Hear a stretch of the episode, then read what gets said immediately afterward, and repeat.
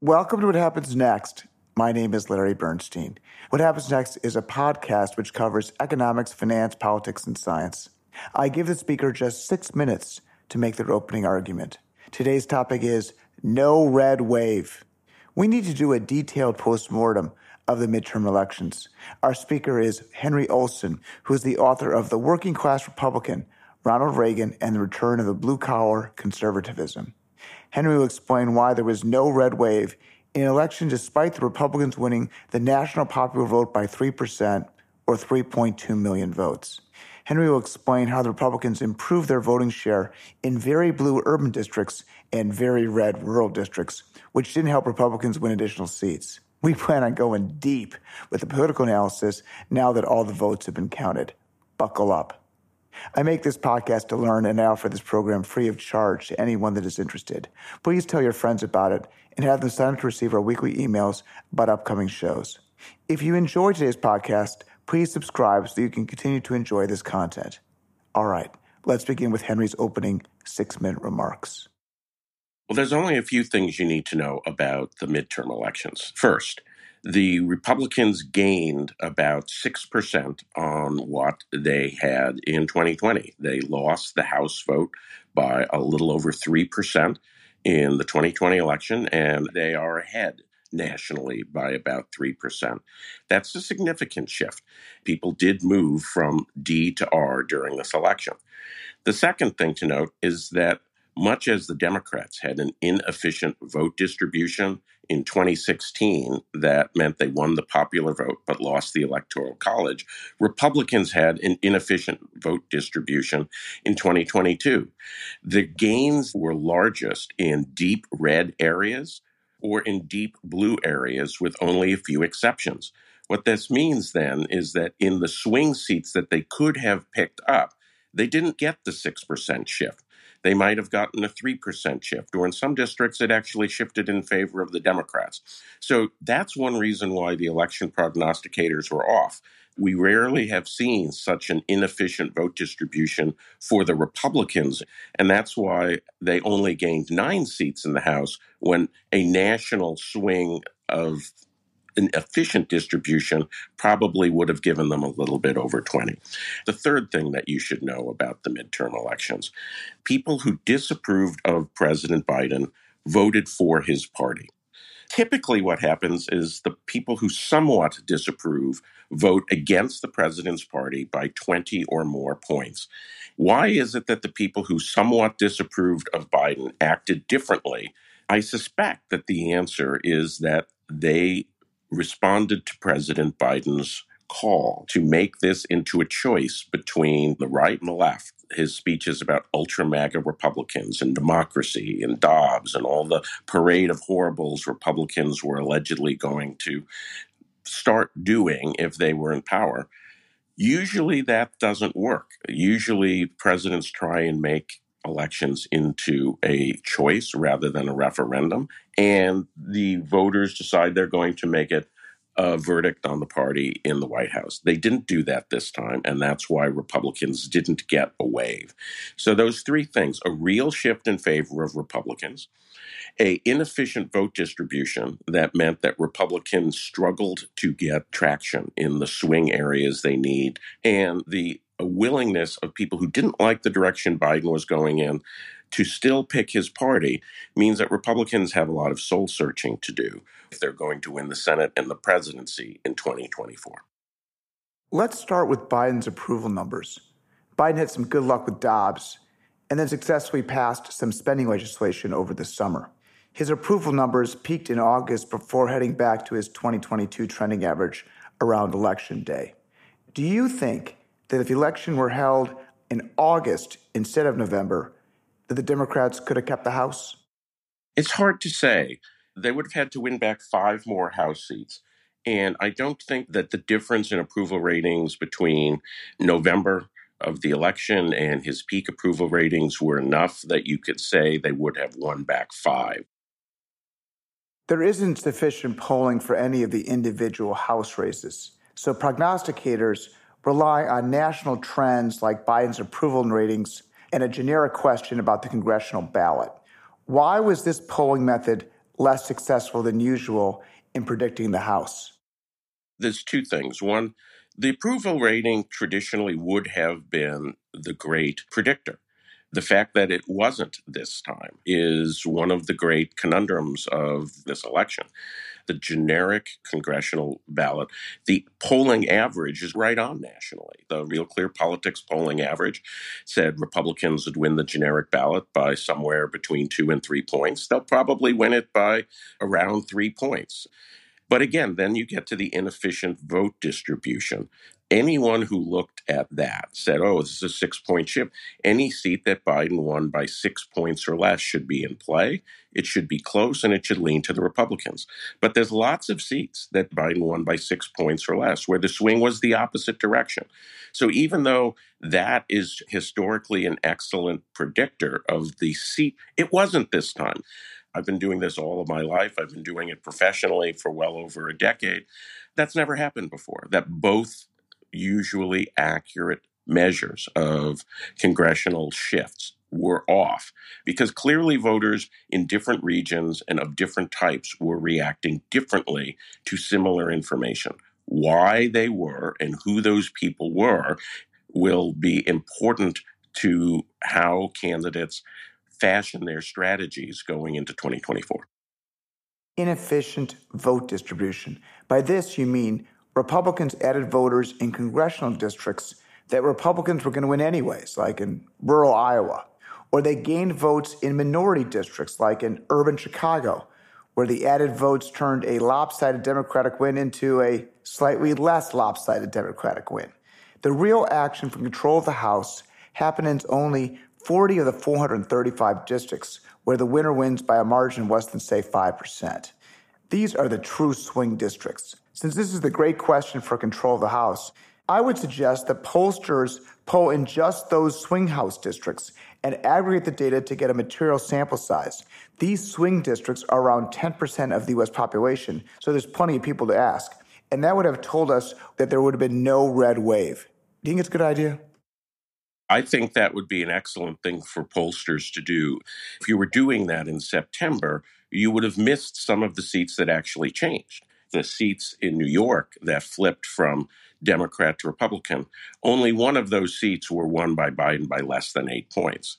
But as a general matter, I think that would be an excellent thing is take the 40 or 50 House seats that are closest to the median in both directions and poll those and come up with a 1,500 person sample for those only would probably be something that national pollsters should consider doing, given the fact that national numbers were not predictive of the actual shift in seats. I subscribe to the Charlie Cook report that forecasts House elections Dave Wasserman does the ratings for Charlie, and he splits the ratings into likely Democrat, lean Democrat, and Democratic toss up, and the same for Republicans. Both the Democrats and Republicans won all the likely seats, often by big 7 to 10 point margins. The 20 lean Democratic and Republican seats were won by the respective parties, except for like one each in extremely close races. All the serious action happened in the toss up races, of which there were 26 Democratic toss ups and only 10 Republican toss ups. Now, the Republicans won five of their 10 toss ups, which is exactly what you'd expect. And the Democrats lost only a few, which is why they lost the House but didn't lose in a wave. Dave Wasserman and other pollster prognosticators accurately called the individual races but got the wave wrong. Well, let's give them some credit for that at least. Dave is particularly good at forecasting races. Kyle Kondik at the Sabato Crystal Ball is also superb. The one thing I would say about Dave and Kyle is both of them thought that Republicans would win more of the toss ups. And so they identified the right seats, but they thought that Republicans would win the bulk of the toss ups when in fact it was Democrats. So they did a superb job in identifying which seats were in play. They did a superb job in resisting the siren song of Republican Wave, which I and some others fell into.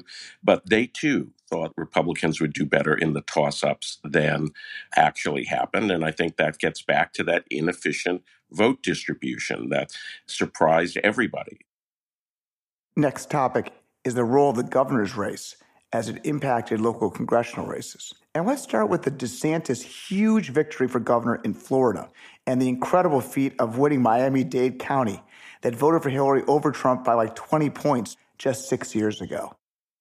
Florida is ground zero for Republican enthusiasm. Until the fall of 2021, Florida had had a Democratic voter registration plurality for the entirety of its history. It now has a substantial and growing Republican registration plurality. Miami Dade is a Latino dominated community. It is the heartland of Cuban America. It's also a place with substantial South and Central American immigration. Looking at Marco Rubio's numbers, he carried it by nine points, and Ron DeSantis carried it by 11 points. That can only happen with a massive shift in Latino voting sentiment. In 2016, Latinos in Miami Dade moved against Trump and towards Clinton. In 2018, they moved back to the pre Trump margins for DeSantis for governor. In 2020, they moved strongly in favor of Trump and Republicans, giving Republicans two upset wins in congressional seats. And now it went massively, not just for DeSantis, it went for Rubio and strongly pro Republican margins in all of the congressional seats and all of the state legislative seats. Miami Dade got the national attention, but both DeSantis and Rubio carried Osceola County, a suburban county south of Orlando. It is the only county in America with a Puerto Rican plurality. It's a Latino thing, it's up and down everywhere in Florida. Is DeSantis riding a wave or did DeSantis generate a wave? My guess is it's a little of both. DeSantis is somebody who, for all of the liberal media's scorn, is extremely well liked among Floridians and not just traditional Republicans. You don't win against Charlie Crist, who is a statewide figure who had lots of money, by nearly 20 points unless people approve of you. And it was up and down the ticket. It wasn't like when Chris Christie won his landslide victory in 2013 against an uncontested opponent, and it didn't move anybody on other races. Christie won by 40 points. Republicans didn't gain anything in New Jersey. Republicans gained up and down the ballot. They picked up four congressional seats, largely because of redistricting, but the margins, even in those Republican redistricted seats, were larger than they were in 2020. And that's the bright spot. The Republican strategists need to look at what's going on in Florida as the success factor and ask themselves is that something that we can, as you'd say in business, bring to scale. Michele Margolis, who is a University of Pennsylvania professor of political science, spoke on this podcast, What Happens Next. She said that political analysts need to be careful assuming that Hispanic voters are homogenous. There's a big difference between Mexican Americans and Cuban Americans or Puerto Ricans or immigrants from Venezuela. I moved to Miami Dade two years ago, and my community includes Cubans, Argentines, and Brazilians. It is truly a Hispanic melting pot. Much as in the heyday of Catholic immigration, it was useful to say there's a Catholic vote, particularly when Catholic nominees like John F. Kennedy in 1960 or Al Smith in 1928 were on the ballot. But it was better to think of them as an ethnic vote, that Irish would vote differently than Italians, who would vote differently than Poles, who would vote differently than Germans. That's the way to think about the Latino vote. The Cuban vote has always been Republican because they came over in both waves, the 1960s wave and the 1980 Mariel Boatlift wave, in response to anger at the communist dictatorship. And they view the Republicans as being the better party on that issue. I suspect that you would see a similar phenomenon. Venezuelans fleeing Hugo Chavez or Nicaraguans fleeing Daniel Ortega are different in their attraction to the Republican Party than Colombians coming for a better life or fleeing the drug violence. We don't really have the data that allows us to say this with specificity because most pollsters don't have the money or the skill in parsing out these different ethnic groups.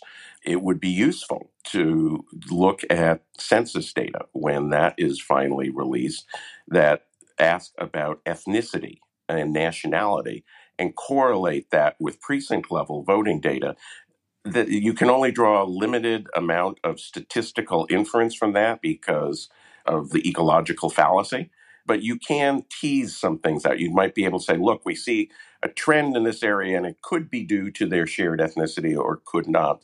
The Mexican American vote is the largest share of the Hispanic voter base. That's particularly true in the Southwest, where California, Texas, Arizona, and Nevada are dominated by the Mexican immigrant. The Mexican immigrant votes differently. So that's the nationality question. Facility with English and generations in America correlate with openness to Republican voting. Third generation in America is likelier to vote Republican than first or second generation. Are you measuring a generation effect or are you measuring a Cuban effect because they're the largest group in that cohort? Protestant religiosity correlates with Republican voting, which is say, while most Hispanics are Catholic in some form, I say in some form because, like white Catholics, many practice their faith devoutly. Others are Catholic in identity but don't go to church or don't take it as seriously. Many others have been converting to Protestantism. They convert either to Pentecostal or evangelical Protestantism. This is affecting politics in Central and South America. Jair Bolsonaro, the president of Brazil, receives his main political support from converts from historically Catholic Brazilians to evangelical Christianity evangelical Protestants are a significant force in Costa Rica's elections now, and evangelical or Pentecostal Protestant Hispanics are the group outside of Cubans who are most open to voting for Republicans. What do you think about the relationship between religiosity and Republican partisanship? We started to see religiosity be a strong predictor of voting trends as the culture wars became more politically salient. Frequency of attendance become more and more Republican. That first came in among evangelical Christians, but by the latter part of the 2000s, you could also see it in mass going white Catholics as opposed to Latino or black Catholics. Let's change the discussion to the political issues in the midterm elections. And let's start with the DeSantis campaign in Florida, which focused on three issues crime and law enforcement, staying open during COVID, and anti wokeness in the culture wars. People across the political spectrum value their physical safety highly. Take a look at the shifts in the New York metropolitan area where crime is publicized as a real problem in the newscasts. People will vote for people who say, I want to reduce crime as my sole priority. So we know that that's a vote getter nationwide. The salience of it obviously will be partially mediated by the degree people perceive crime as a problem. What DeSantis did with COVID was to balance the need to live with the need to survive. It's quite clear during the COVID pandemic that the Democratic base voter favored survival, survival, survival. But if you're a Republican candidate, you're not trying to get the approval of the Democratic base voter. You're trying to unite an issue with the swing voter, with the Republican base.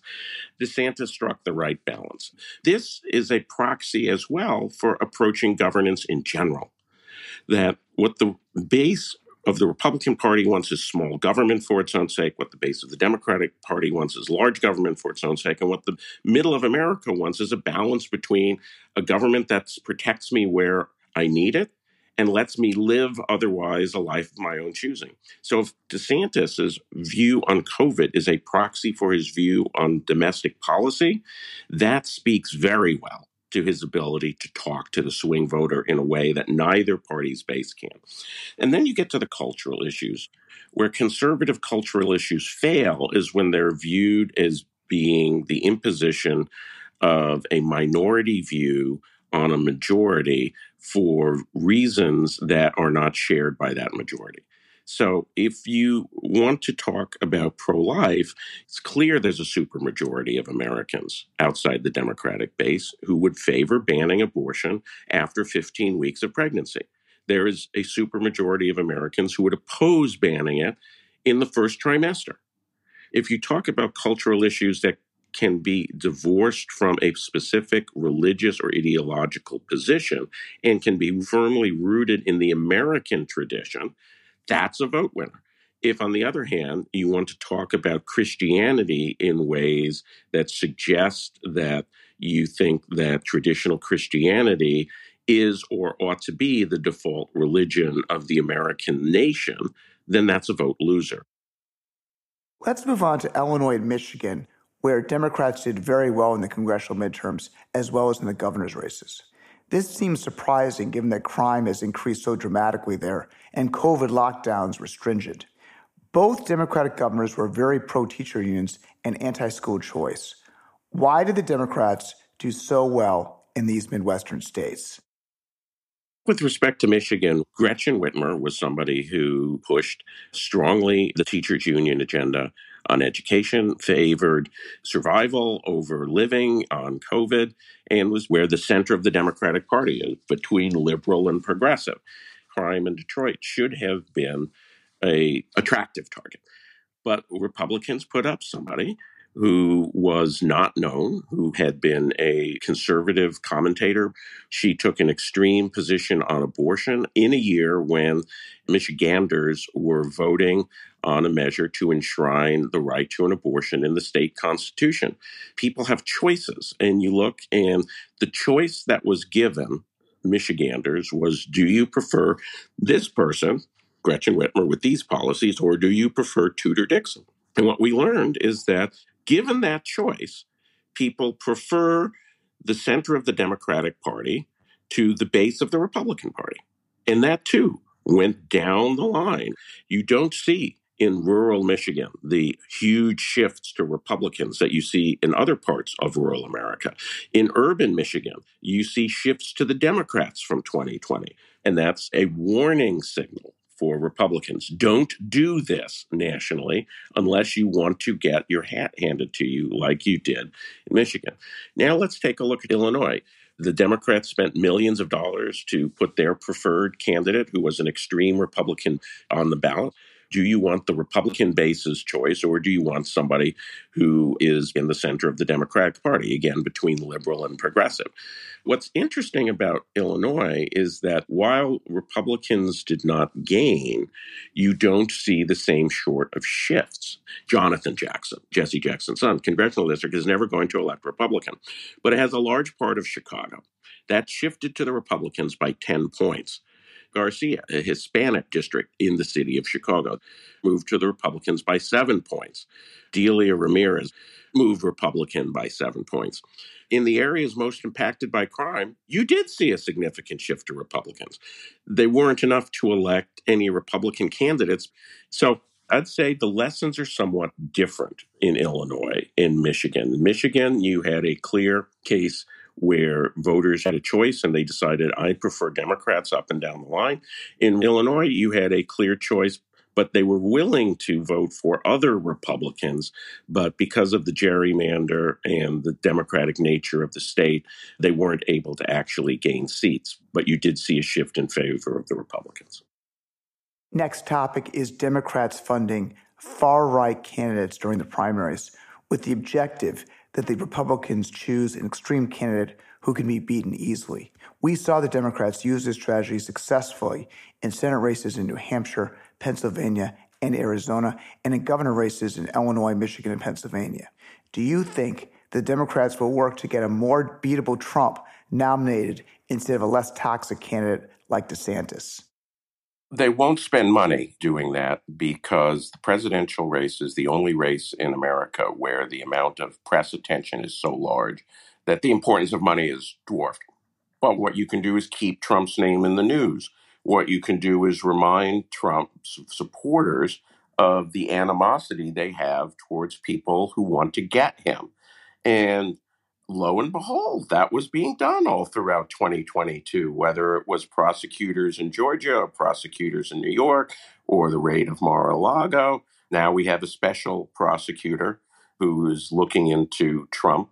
They won't spend money on behalf of Trump, but they will use the avenues that they have to keep Trump's name and keep Trump's feud with the left in public view because that helps unify their coalition in opposition to Trump. if they end up with Trump as the nominee, I'm sure that they think that that is the better person for them to face than Ron DeSantis or another Republican. Is one of the big takeaways from this past midterm election that political parties should help your opposition's extremists? The way they get this done is they create special committees that run ads that are designed to appeal to the base at the same time as they would alienate the, independent swing voter. It's not Democrats endorsing, it's Democrats attacking at a time that would help that person. What's clear is that in those few places where we have Democratic uber progressives who were in races, they too alienate the middle. The Republicans won a seat in suburban Oregon where a progressive defeated a moderate Democratic incumbent, and there was nearly a 10 point swing to elect a Republican because people in the middle may not want the Republican base, but they don't want the Democratic progressive base either. Democrats have tons of money to spend around. They can spend $40 million in Republican primaries and still have money left to play in the general election. Republicans don't have that type of money. If I were a Republican strategist conserving limited funds, I would save them for the general. After the midterms, the Harvard Harris survey showed that among Republican voters in a Republican presidential primary, 45% would vote for Trump and only 26% would vote for DeSantis. That seems surprising to me, as many Republicans that I speak to would prefer DeSantis. What am I missing? Surveys differ. There are surveys that have DeSantis ahead. I don't believe the Harvard Harris number in terms of margin. I could believe Trump being ahead. There are Trump diehards. They'll turn out for him in droves. They are not a majority of the Republican electorate. Nationally, they're somewhere in the low 30s. That's a great base to start from. The center of Republican opinion is what I call MAGA adjacent. They want somebody who is Trump light. And what they like about DeSantis that they don't necessarily like about Haley or Pompeo or Pence or these other people is that DeSantis impresses them as Trump like, but not Trump.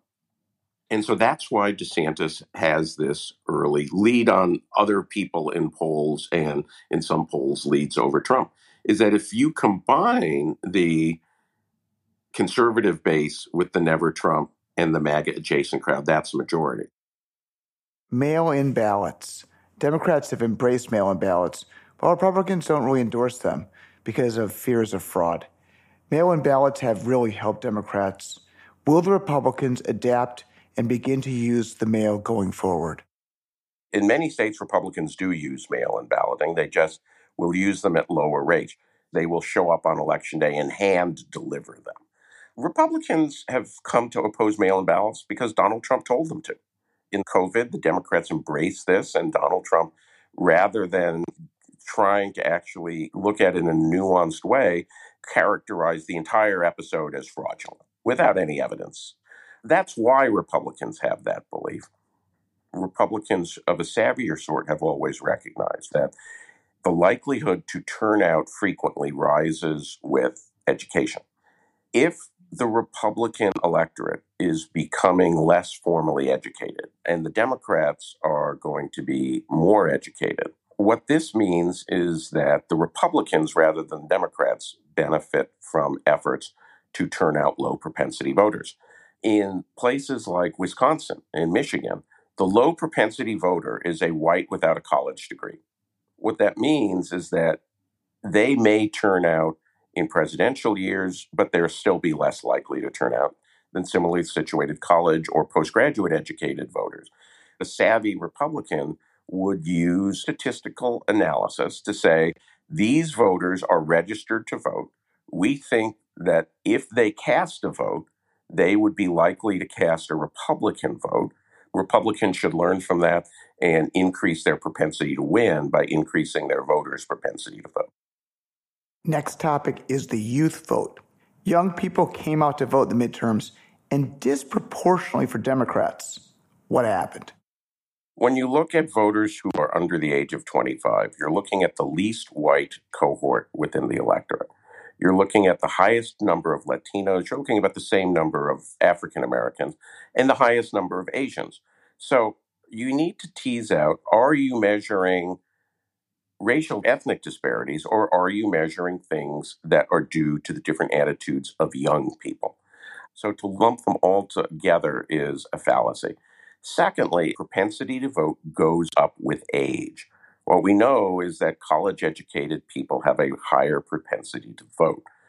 It wouldn't surprise me to learn, therefore, that the current 18 to 25 set is more dominated by college educated voters than that same cohort will be 30 years from now. That would help explain what we've seen over the last 40 years. But you look at their cohorts 40 and 50 years later, and they're voting for Republicans. Some of that clearly is changed minds. Working class people will vote in their 30s and 40s as they acquire responsibility, but not when they're single and they're 19. And if the Republican Party is a working class party today, that suggests that simply the natural aging of the cohort will increase Republican voting as Republican voters naturally come to join in the civic ritual. And that's something that is vastly under researched in the political science sphere. It would make sense that an election in which a socially liberal issue was particularly prominent, which is, say, abortion, might drive turnout on the margin of low propensity young voters who share cultural liberalism to a greater degree than previous voters. The Republican Party needs to understand that traditional cultural conservatism rooted around sex and the public regulation thereof is increasingly something that holds majority support only among the oldest voters. So the Republican Party of the future is going to be culturally more liberal than the current Republican Party, simply because to be relevant, it will be culturally more liberal. Abortion is the one issue that has resisted this, which is say there is a majority of people in the country who have been in favor of abortion within the first trimester, but that number has not been increasing. The pro life, pro choice numbers go back and forth, but they've been extremely stable for 50 years. And I think the explanation for that is it's one of the traditional issues in which you can cast the question as competing rights of the individual as opposed to the question of society versus the individual. Virtually every other sexually oriented moral social issue comes down to should a social sense of what is right be imposed through law, regardless of the wish of the individual. And that trend over the last 50 years has been increasingly we're going to choose the individual over the social. How important was the Dobbs Supreme Court abortion case to the Democrats' success in the midterms? What you'll find is that partisans will say this was the most important issue in determining my vote. But in fact, they're partisans. What they're doing is selecting the issue to justify their partisanship rather than the other way around. So when Republicans say inflation was my most important issue, well, if Biden was good on inflation, would you vote for Biden? No, you choose another issue. And I think abortion was the same for the Democrats. The question for me was always, what about the swing voter, the independent voter? And there I was very leery of the Dobbs effect because what we saw in pre election polls was that independents tended to rank abortion lower in their concerns than inflation in the economy. The inflation concerned independent is less likely to vote in the midterm than the abortion concerned independent. How will the abortion issue affect political strategy going forward? The Democrats have a problem in that what their party base wants is unpopular abortion with no restrictions the Economist YouGov poll. If you're given a multiple list of when should abortion be illegal, always except with the three exceptions rape, incest, and life of the mother, after the first trimester, after the second trimester, or never, half of people who say they are Democrats will choose never. Okay. This is the Republican opportunity. But of course, if the Republican opportunity is pursued, then that means you have to come into the fact that the middle of American opinion is also in favor of abortion on demand in the first trimester. And that's where the pro life voter can't go. So, what it means for the Democrat is they will try and push large sounding measures that they will characterize as enshrining Roe, which for many people is understood to be abortion in the first trimester and abortion with minimal restriction in the second trimester, but which in fact go much farther. Republicans have a difficult choice to make which is that to satisfy their pro life constituency means to step out of where the majority opinion is, which is, I call it weakly pro choice. That is, if asked about that directly, they will support the right to choose an abortion within the first trimester, but they have not prioritized that in their voting. I think they are best served by saying, we think this should be decided in the states. We won't sign legislation that codifies Roe, and we won't sign legislation that bans it at the national level. This will make both sides partisans unhappy, but speaks directly to the middle and can be characterized in a pro life way. It sounds to me like the abortion issue plays to the Democrats' partisan advantage. Should the Republican House codify Roe in a way that allows abortion on demand in the first 13 weeks, and that gets the issue off the table. There's no way that anything that they would pass would be acceptable to Democrats, and that simply makes it a national issue. That's why I think the best path forward for Republicans is to remove it as a national issue. Two thirds to three quarters of Republican voters are pro life. It's not a good idea to put a stick in the eye of your base nor would it take the issue off the table. So, no, I do not think it would be a good idea for Republicans to codify Roe. The only national compromise I could see theoretically possible would be a national 15 week ban that would preempt all other state laws. Democrats would never agree to that because that would mean that New York, California, Massachusetts couldn't go farther than that. And Republicans wouldn't agree to that because it would invalidate the Texas or the Georgia fetal heartbeat laws.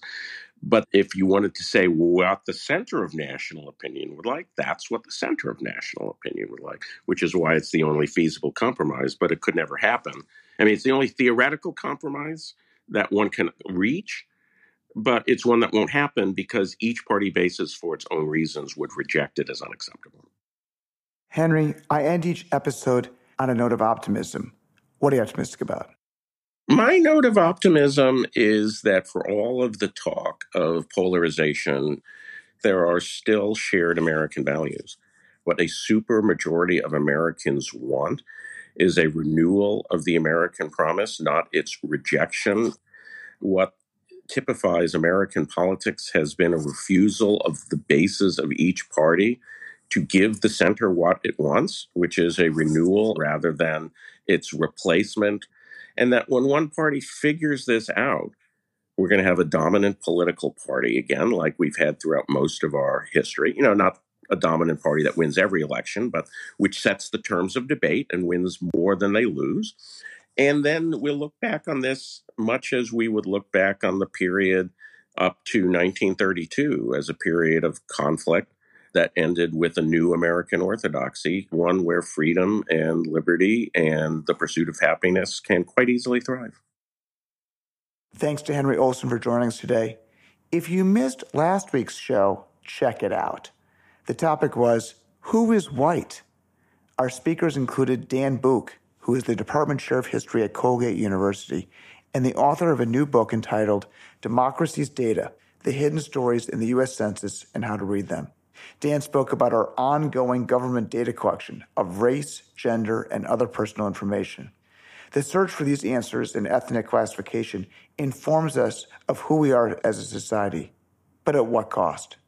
Our second speaker was George Mason Law Professor David Bernstein, who is the author of the book Classified the untold story of racial classification in America. The answer to the question whether you are white, black, Hispanic, Asian, or other has consequences.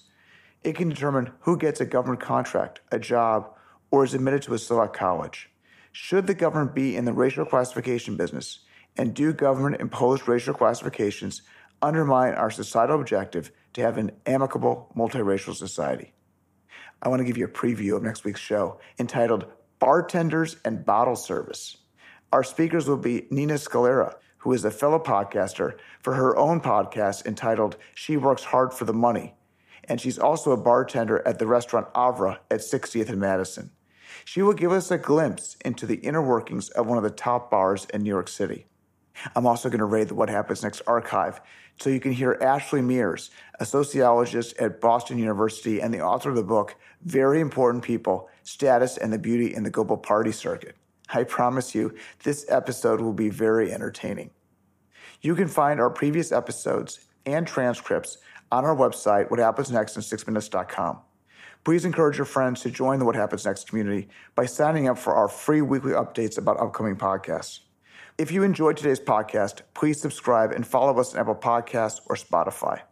I would like to thank our audience for your continued engagement with these important issues. Goodbye.